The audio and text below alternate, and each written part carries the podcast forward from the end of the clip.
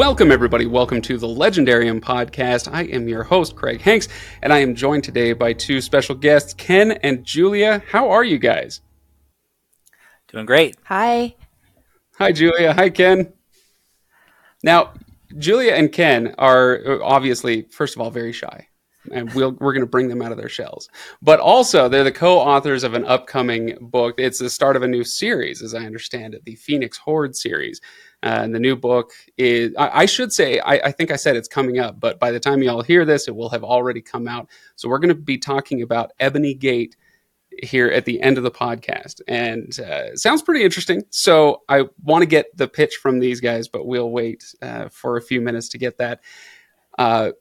What what's what am I supposed to do? Oh yeah, the thing I do every time, housekeeping. Go to the legendarium.com. You can find links to past episodes, you can find links to the Discord server where you can join in the conversation and also the Patreon feed, of course, if you enjoy what we do here and want to support the show, we would much appreciate that. All right, that's all done now. Here's what I want to do is introduce the two of you, Ken and Julia, because I feel like by just saying here's who I am and here's what my background is, that's going to be a great kickoff for this show entirely. Uh, we're going to be talking about the level one out, out of our three level theory, and I'll explain more about that. We're going to be talking a lot about level one, but let's find out why. Ken, tell me a little bit about yourself. Uh, so yeah, my name is Ken Bebelle, and I just got into writing probably about six, seven years ago. Prior to that, I was a practicing prosthetist, uh, which means I made artificial arms and legs for a living, and I did that for about 25 years. And uh, Julie and I actually started writing when we were very young in um, middle school, and and then we we did a couple projects back then, and we we picked up again when we were a little older and after we had gone through uh, lives and kids and so forth. Uh, but right now we write uh, Asian inspired uh, fantasy and science fiction. So Asian inspired, uh, give me a little bit more with that phrase. It's uh, Asian inspired meaning what exactly?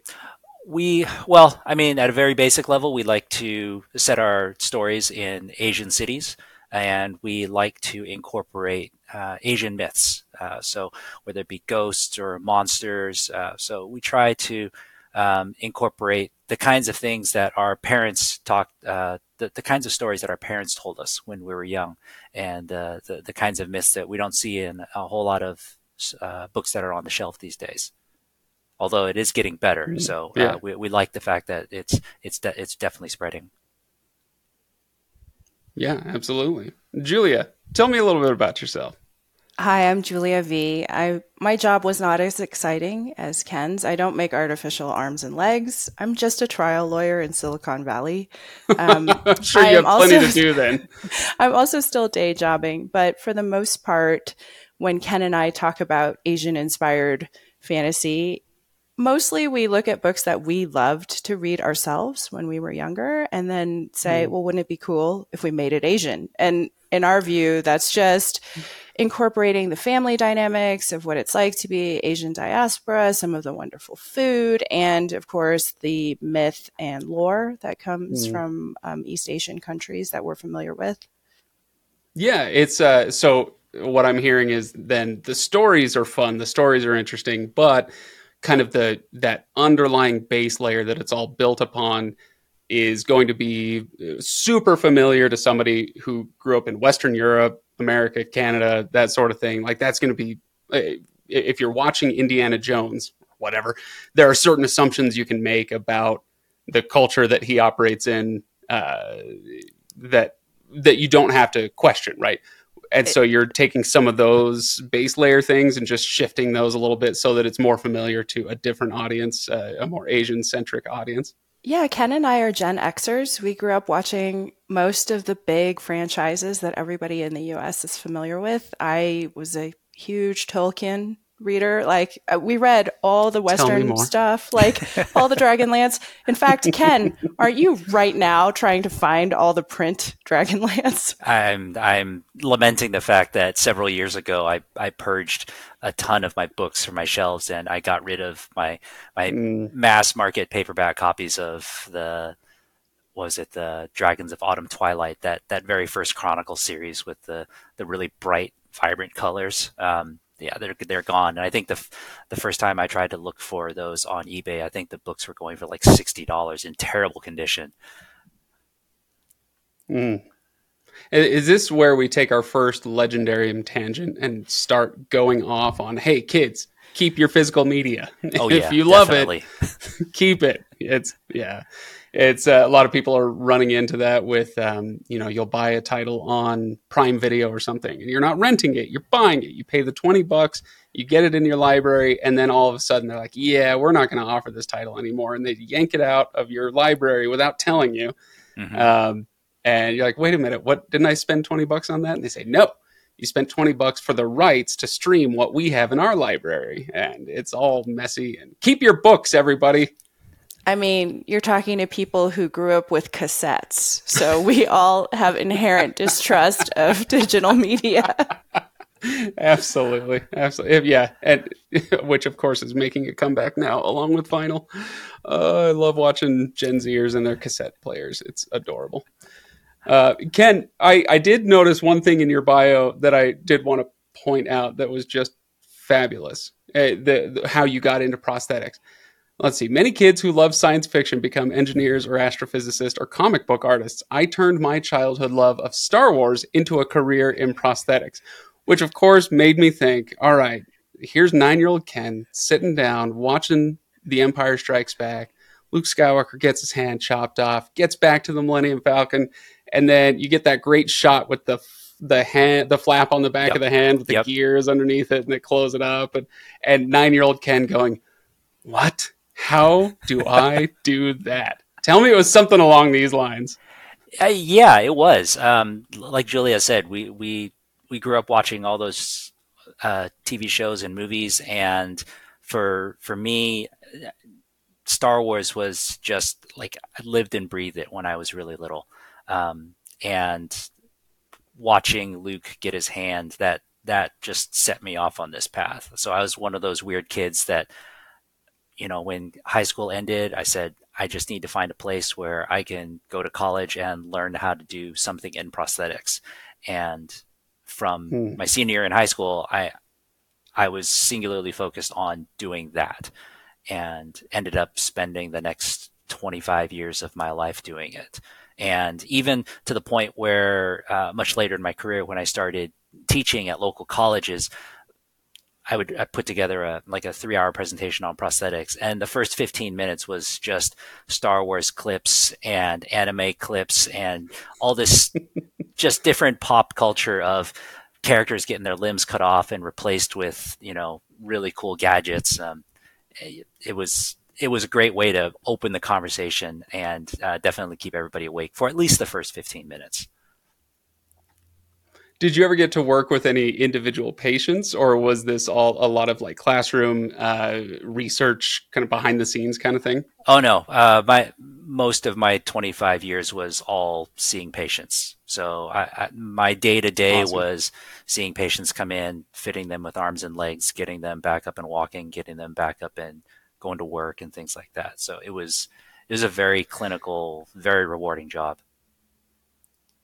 Yeah, yeah, no kidding. Uh, well, yes, okay, fine, rewarding, you know, delightful, Really, uh, really cool. all also, that stuff. Yes. but really no really all I, I just want to imagine you in the clinic with somebody who has several prosthetics and you get to uh, tell them you're more machine now than man oh yeah, uh, yeah. that that's uh, in my imagination also In more than one And occasion, not I had so.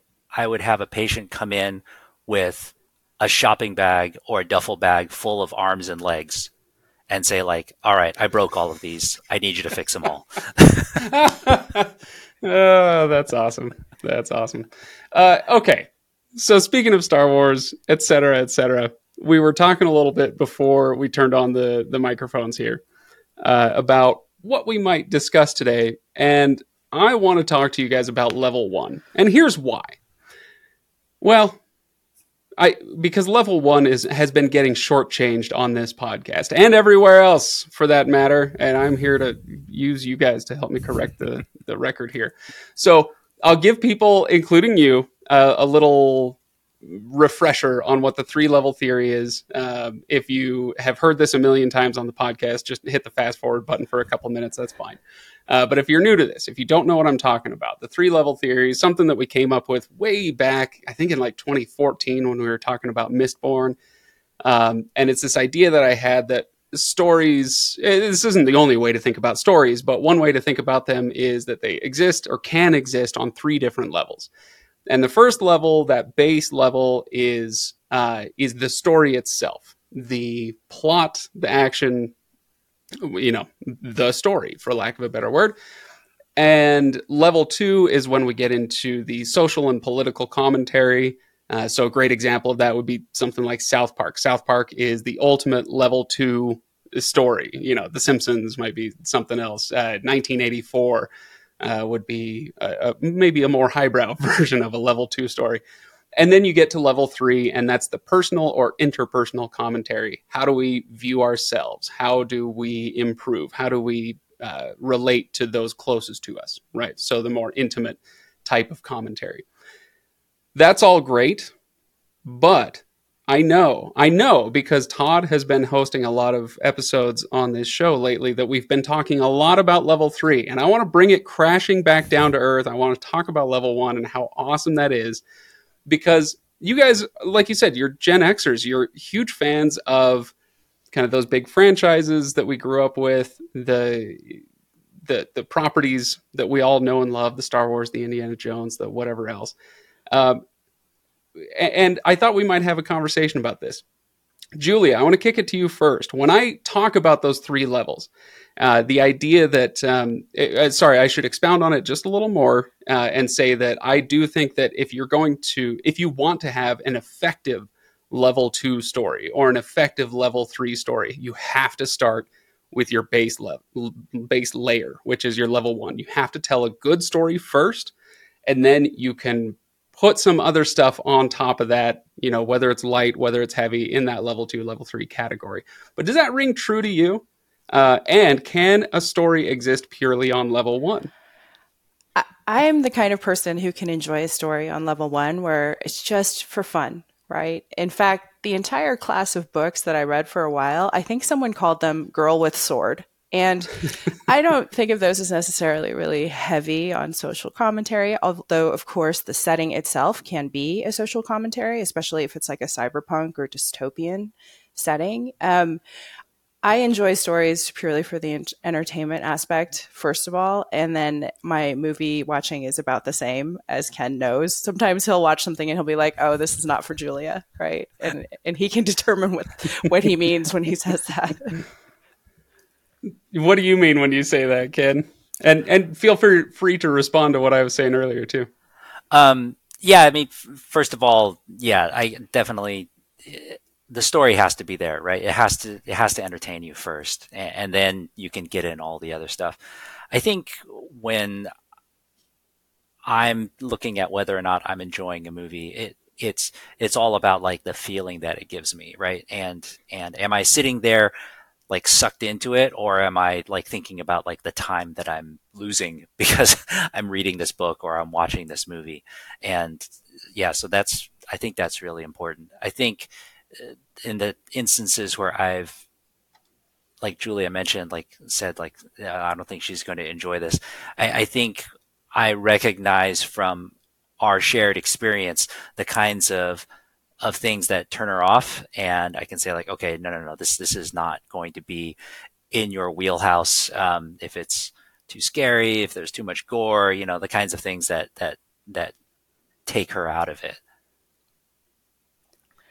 So yeah, so even within you know what what I'm calling level one, there are different categories, right? A, a western may resonate with you in a way that a horror movie doesn't. Um, don't watch Bone Tomahawk just don't do it. Um, it, but uh, yeah, that's I, I, don't know. Ken, you're laughing. I don't know if you've seen that, but it is no. uh, a shockingly horrific western. Just the title alone is a warning it's for rough. me. It is rough. So I mean, okay, so just go on, go on, Ken. No, I was going to say like for me that like the fact that if I turn on the TV and National Treasure is playing, and it doesn't really matter where it is in the movie and I'll end up watching it all the way to the end. You know, like that's not highbrow entertainment, but it's a really damn good story that hits all like the sweet spots for me, right? Like the the secret rooms and the puzzles and like the the hidden societies, like that kind of stuff really appeals to me. And it's I think it's when it when the story appeals to you on that kind of level, it doesn't really matter like what kind of mood you're in. It just it just puts you into the mood, and you're like, oh wow, okay, I'm going to sit down and lose the next two hours, but I don't mind. yeah, it's how I feel about like James Bond or Tomb Raider, right? Like they're movies that I really enjoy, but I don't know that you could say that there was a real deep psychological meaning or lesson you could take away from these stories. Um, I just took the kids to see Across the Spider Verse, and it was oh, yeah. incredibly entertaining, really good. And I think it had both. It had just all the dazzling things, you know, music, sound, story, character development on the level one, but even at the level three, right, about what you mm-hmm. believe, mm-hmm. um, what you think you could do as an individual, it just really hit on all those notes. Yeah, it's. I, I think Marvel movies are a great example of something that's uh, that is as a rule it kind of lives in that level one. Hey we just want to tell a good story. We want to uh, take you out of your life for a couple of hours give you something else to escape into. And then when they're able to when it makes sense they pop up into especially that level three that personal and interpersonal common commentary of how we relate to ourselves and others. But every once in a while, they even do level two as well. I my favorite example from Marvel for that is uh, Captain America and the Winter Soldier. Hmm. Um, but anyway, that's uh, maybe maybe a different discussion for a different day.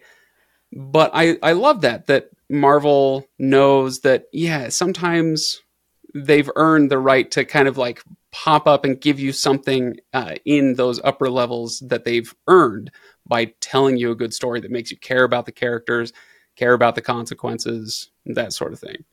Um, I don't know if that's still the case as much as it was in the first decade of Marvel movies, but uh, yeah, I don't know. Uh, but I'd be interested to track. Now. Yeah, I, yeah, Phase eighteen. I, I don't, I don't know. Tony yeah, Stark I mean that is. Guardians of the Galaxy ending. Oh, the new one. Yeah, it was pretty intense. It was not like the first one at all, but I still think that like you said they earned everything. So we're we're there for the ride, right? Yeah. And the deeper level story. So, let's throw a few titles at each other and then we'll we'll talk more, you know, philosophy about level 1 stories and all that stuff as we go. But uh favorite movie that is to you pure escapism. There's really nothing else to it it's just a good time at the movies. For me, it's Pacific Rim. People know this. I've talked about it a few times on the podcast. I think it's just the perfect example of a level one movie. Uh, I love Pacific Rim, but mine is probably Tomb Raider, the first one. The first one with uh, Angelina Jolie. Yes. Amazing. Um, because I rewatched it twice just recently, uh, I got to say John Wick. Um, because that's just yeah. it's the best. It to me, it's got all the the kinds of things that I like from Tomb Raider and from uh, National Treasure. Um, just all the all the secrets, and then all the amazing action sequences as well. It's uh, it's a never-ending thrill, right? I yes. went and rewatched that first one recently, and I watched it with my wife, who hadn't seen it yet, and she said, uh, well, no, I, I think I said to her about two thirds of the way through the movie, I said, how, how are you doing? you like with the story? And she goes, what story? And I was like, okay, good. All right. You've caught on. All right. Good. Glad to hear it. I mean, John Wick is so amazing because of the world building, right? It is like, uh, obviously, all the action sequences are just incredible. I love all the hand to hand combat, but the secret world aspect with their own currency, their own mm. rules, that just all of that is so good. There's a, a, blurb, a DVD blurb that I remember from years ago. Uh, people of a certain age, i.e., mine, pretty much exactly, might remember the TV show Veronica Mars. Uh, it was like a UPN show, and then it was on the CW, and um, it was about a teenage girl detective in Southern California, and it's absolutely ridiculous, and it's the most fun thing you'll ever watch, uh, and it's what gave the world Kristen Bell. So we have to thank it forever. Um, but on the the DVD cover, there was a quote from Stephen King of all people, who and he said, "It bears little resemblance to life as I know it, yet I can't look away." and uh, that's always stuck with me as a way to describe a movie. Uh, you know, or a lot of movies or stories. I, I mean, I want to keep throwing books in there too, but uh, uh stories that that aren't we're not trying to learn some grand lesson here. John Wick is not teaching us anything about how to live our lives. At least I I, ho- I hope not. I'm sure that's not true for some people, but please don't let John Wick inform your moral decision making uh, or anything like that. Yet you can't look away, right? It's there's something there. So when someone says to you, uh, you know, I don't like science fiction. I don't like fantasy. I don't like stuff that's out, exists outside the real world because that's just escapist. What do you say to something like that when you're watching John Wick or Pacific Rim or James Bond? It that's just escapist. I personally use it for escapism, like all fiction, so I can't even understand a response like that. what do you think, Ken?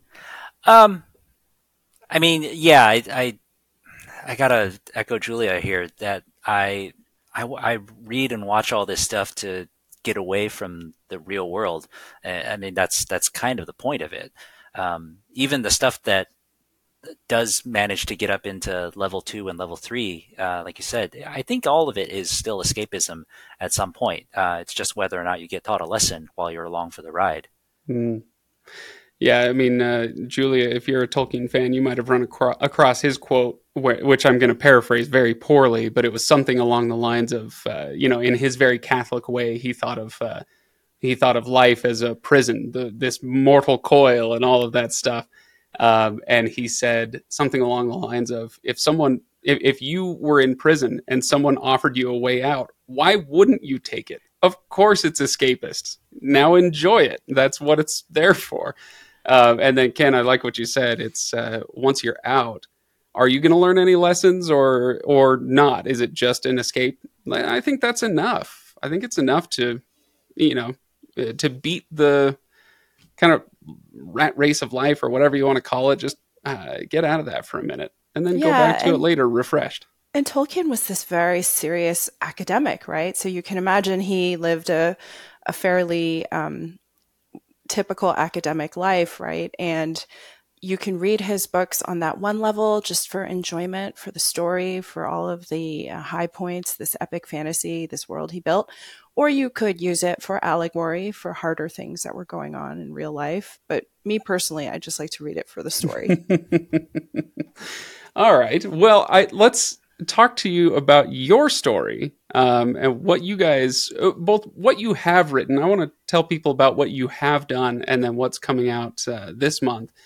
Um, and how that all fits in with this. Normally, uh, I was telling you before we started, I, I usually carve out like five minutes at the end to uh, do an elevator pitch and then say, hey, thanks, thanks for coming. But I, I actually kind of want to extend this part of the conversation a little bit and say, what have you guys written and uh, and where do you feel like it might fit in this levels theory that I've got the three levels theory um, but yeah give, give me a sense of let's start with what's coming out this month okay so July 11th, and I guess by the time the readers are hearing this, it's already out in the bookstores. Uh, yep. The story that Ken and I pitched as Asian female John Wick with dragon magic is is going to be released in the world.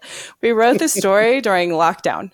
So as you can imagine, when we were just talking about escapism and like the prison feeling of, of this mortal coil, uh, for sure, Ken and I were trapped in California where there were all these fires and the air quality and the sky was like that mm. dystopian orange. Um, it's really exciting that this book is coming out three years later. You know, traditional publishing was also delayed because of mm. um, the pandemic as well. So the already long publishing schedule is uh, was a year added on to it. Ken, anything to add? Um, yeah, like like Julia said, I, I, I hadn't thought of the the writing of the book as escapism, but I mean, we did so much of it, uh, you know, through and leading up to pandemic, and then and then all of all of that that happened. Um, yeah, it's it was. I'm just remembering back to like the first time I went to a movie theater during pandemic, and we went to see Shang Chi, and we uh, we rented out a mm. theater, and it, it was it was exactly that. It was that that breaking out of that prison and and just getting away from the world for a little bit. And uh, the the book yeah. uh, the, book is like it's to me it's the what we've been trying to achieve of of blending our the the Asian myth and the the family dynamic and all that and and mixing that with all of the urban fantasy that that we really loved uh, to read.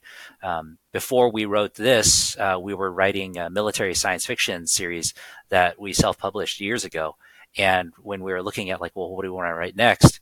You know, we looked at our shelves and we said, oh my gosh, you know, we read all this urban fantasy. Maybe we should try writing urban fantasy. And then uh, we blended it mm. with this idea of the, you know, the Asian dragons and Asian myth and threw it all together, threw in a little bit of our uh, Chinese diaspora experience. And uh, it came out uh, with something that we're, uh, I think we're both really, really proud of. And with this story, so you're talking about Ebony Gate. I, I just want to, I'm going to say it as many times as I can. Okay. So people go and, and Google it, you. right? So it's Ebony Gate. it's part of the Phoenix Hoard series. Uh, that that's hoard like as in a treasure trove, not Correct. as in the Mongols are invading. Uh, yeah, so uh, people can go check that out. And of course, I'll link to it in the show notes. It's not going to be difficult to find. Just uh, you know, hit the button and you'll get there. But anyway, with Ebony Gate, uh, as it relates to this three levels theory that we've been talking about, um, I, I want to ask you about about whether a story and whether your story can exist only on level one because I would argue it, it can't. It can't actually do that. You can't never go up into levels two or three. So you take something like Pacific Rim and you have the the kind of um, it it rides the line. I, think it's a platonic love story between the two leads. Um, they they never spell out that it's romantic, but the, you know, whatever. Um, but there's that kind of camaraderie between the two leads and how they interact with each other and their father figures and and all of that. And so that kind of just just a dash of that level three fuels it, it gives you a, something to keep the level one going right? A reason for these things to to happen. Maybe level two would be you know with the social and political stuff maybe that would also potentially provide stakes for uh, whatever the plot is. But where does your story exist julia? And uh, and what do you think? Can't do you have to use levels two and three? Okay clearly we started with one right? We started with level one. Like, why don't we tell this really fun adventure story set in San Francisco with all of these monsters and um, this kind of secret world within this world, right? But when we were writing it, we realized that Emiko's story is a story about being an outsider and becoming an insider. And that's a level three um, theme, mm. right? Because most of us can understand that feeling of going to a new world right? Whether you, you know, go away to um, school or you move, most of us have like a different um, set of rules that we're navigating between home and school. It's obviously more pronounced in a science fiction and fantasy story where the mm. second set of rules is magic, right? Yeah. And at the beginning of, but it's uh, like Gate, you say, it's a very. Sorry, go ahead, Ken. I was going to say at the beginning of Ebony Gate, um, Emiko is also exiled from her family. She's in, she's self-exiled from her family, and so the, there was mm. there was a lot of that I think baked in that we we figured out in the writing about how a lot of this was also going to be about her getting back to her family and kind of figuring out her place there as well. And I, I want to ask the two of you uh, a kind of uh, a, a, different question. Actually, I'm trying to decide if I want to hold off on this. Now let's let's stick with this. Okay, so uh, I'll leave that question for later. So we've got family dynamics. Uh, we've got is she going on an adventure? Give us a little bit about uh, what she's up to. Oh, so yes, uh, uh, Emiko is just making her way in San Francisco when uh, a death god shows up on her doorstep, and he's holding a blood debt against again yeah well as they do yes. Um, well when when your mother is uh, like Emiko's mother and she gets into all kinds of shenanigans um, and then those shenanigans fall on Emiko's doorstep and she has to pick it up um, so she needs to satisfy this blood debt and help the death god close a gate to the underworld that's in the middle of San Francisco. And she has two days to do it. In the middle of Golden Gate Park. Yes yeah and she has two days to do it, or else uh, either the ghost will overrun San Francisco, or the death god will use her soul to re-anchor a new door and close it. It's, it's, so either way, it's sixes, yeah, it's, right? You know, it's a it's an easy week. So it sounds like. what'd you say? It was uh, it was John Wick, girl with sword, dragons? Uh, am I? Am I? Is that the no actual dragons in this book? I don't want to oversell it. It's dragon, dragon magic. magic. Dragon magic. Dragon magic. Um, no, it's uh, it, as you between that and then this description that Ken just gave. It's uh, what if what if the Ghostbusters had had John Wick on their team? Oh my uh, gosh! Oh, okay. There you, you know, go. it's funny. We had this we had, we had this Shinigami, this death god, and somehow he became incredibly bureaucratic. You know, he's this busy official in hell, and he has other things to do. it's like this this like administrative checklist that he's going through. Whereas for Emiko, it's her immortal soul at risk. Oh my gosh! So so now I'm bringing in shades of uh, Screwtape Letters or you know something like that. It's all very templatized, d- demonic templatization. He's got things to do. There, print that on a T-shirt. That's awesome.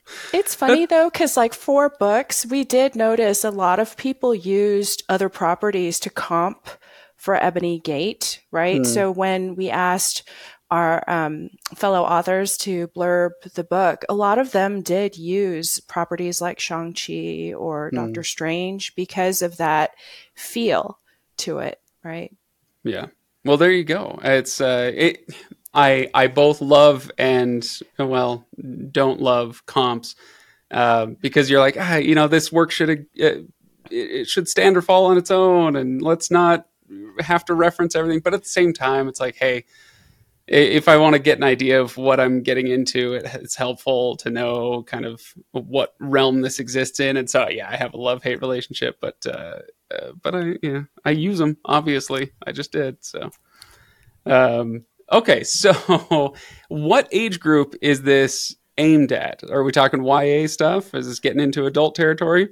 It is an adult fantasy, but I do have teenagers and uh, tweens. This book has no profanity and no sex, so low steam. It's it doesn't really have uh, anything objectionable. So uh, my kids have read it. Yeah, nice. You're not playing in the blue or the red. All right, good. So I okay, now I want to get to my other question that I was holding off on, which is uh, away from the philosophical level one, three, whatever stuff that we've been using, and just kind of get into what it's like to co-author a book. Uh, the reason why is because I don't have a lot of co-authors that come on the show. I have a lot of authors that come on the show, but uh, only rarely do I get co-authors. So I want to ask you about your process.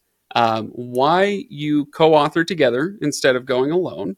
Uh, what are some of the benefits and and uh, drawbacks of doing it that way. How did you? You said you've been writing together since junior high, um, but then you're not in junior high anymore, and now you have to collaborate as adults and actually create a, a real publishable book. Uh, you know, and not chemistry class notes or whatever. So how do you how do you do it? What's um what what does the process look like? Uh, let me give you some context. So when we started writing when we were in middle school, um, we wrote a swords and sorcery epic. It was probably about 30 pages. Um, but we wrote it together uh, separately at home on our PCs. And then we would bring the story to school on a five and a quarter inch floppy disk and trade it back and forth in the hallways and then just go back and forth and say like okay you write the next part. Okay you write the next part and go back and forth like that. Um, so our that was our first collaboration. Um, i still have a hard copy printout of it at my parents house. Um, my mom was the last person Amazing. to read it. She'll be the last person ever alive to read it. Um, but uh, we, we actually won fifty dollars uh, off of that um, off of that story by sending it into uh, I think a contest that I read about in the back of a book. Um, and I'm uh, pretty sure we spent that prize money on like comic books or Magic the Gathering cards. Uh, probably, yeah, comic books for sure. Um, and then uh, for me, it would have been the the five and a half inch floppy disk version of Star Wars chess that I played ah. uh, religiously through the '90s. yeah. So um, yeah, I yeah. mean, thank goodness for technology because we now we have Google Docs. yeah, exactly. Yeah, it does. It does streamline the process a little bit. Ken, I'm sorry, you're you're on a little bit of del- of a delay, so uh, we've been talking over you. But go on. No, it's fine. Um, so uh, through high school, we went. We we had more collaborations where we had like a dystopian story that we didn't finish, and think there was like a, a Regency type of fantasy that I remember Julia coming up with a lot of like gowns and names and hairstyles for. Um, we had tons of notes, and those didn't really go anywhere. Um, and then we didn't start hmm. collaborating again until after we'd had kids, and uh, Julia had done NaNoWriMo in what 2017. Yeah, so um, I was living in Northern California and Ken was in Southern California. And um, I think at that point, you know, our kids were older. You know, we had a little bit of breathing room. It had probably been 30 years of not writing at that point. And uh, I, I don't know what happened, but I decided to do NaNoWriMo. And after banging out 60,000 words or something, I said to Ken, you know, I think I'm going to take a writing class. And I took an online writing class. And then I flipped him like the 5,000 word story, I'm like, write the next chapter. And that just kicked off the beginning of, um, I guess, what has now been six years of collaboration as adults. Right. So in, in your case, then it's not, uh, oh, I'll be the ideas person. I'll, I'll help you outline the story, but you're the writer. So you actually put the prose down. You're both doing both parts of this as you go. Yeah, we write simultaneously and um, in the same document, sometimes at the same time, because we both like to write in the evenings after dinner. Mm. Um, we have written the same sentence before in the really? same document. Uh, we can write in the same paragraph together. It's really fine. Um, if one of us has a much um, more established vision of the scene or where something should go, they'll just run with it. And we come at story very differently. Um, I actually can't see a scene very well until I block it out with words. I think Ken's process is a little different. Yeah, my yeah, process. So, my process is a lot more visual. Um, I, will actually imagine the scene in my head as as if, as if I'm watching a movie, and then I'll basically transcribe it out from that. So if Julia gives me an idea and says like, "Oh, you know, I think the next scene should do something like this," then I start seeing it, and I start I start writing it out. Um, and yeah, like like Julia said, it's our process is very fluid, uh, back and forth between the two of us. We'll talk a lot on the phone almost every day, um, working out story problems, figuring out you know where does the story need to go next, how do we figure out these particular problems or sticky spots. Uh, it's really nice because we rarely have instances where both of us are are stalled out on writing at the same time. So if one of us stalls out, mm. usually the other person will pick up um, and just keep going, and then that helps the person who was stalled out kind of pick it back up again. Yeah. Yeah. Uh, which, there's no sorry, writer's block. Yeah. There, I was just going to say there's no writer's block because if he stops at a scene and I keep writing, he might read that portion and say, no, that's not what I had in mind. And then he can sort of smooth it out the, uh, in a way that he can, um, you know, uh, get it going with the rest of his scene. Whereas mm-hmm. for me, I typically like to pace it out, right? So I, I am very outline driven. Um, even though we will deviate wildly from the, the from our, our draft outlines and synopses before we are actually drafting. Um, in fact, a year after a book is you know done, I'll look at old notes and be like, "Wow, we wrote a totally different book."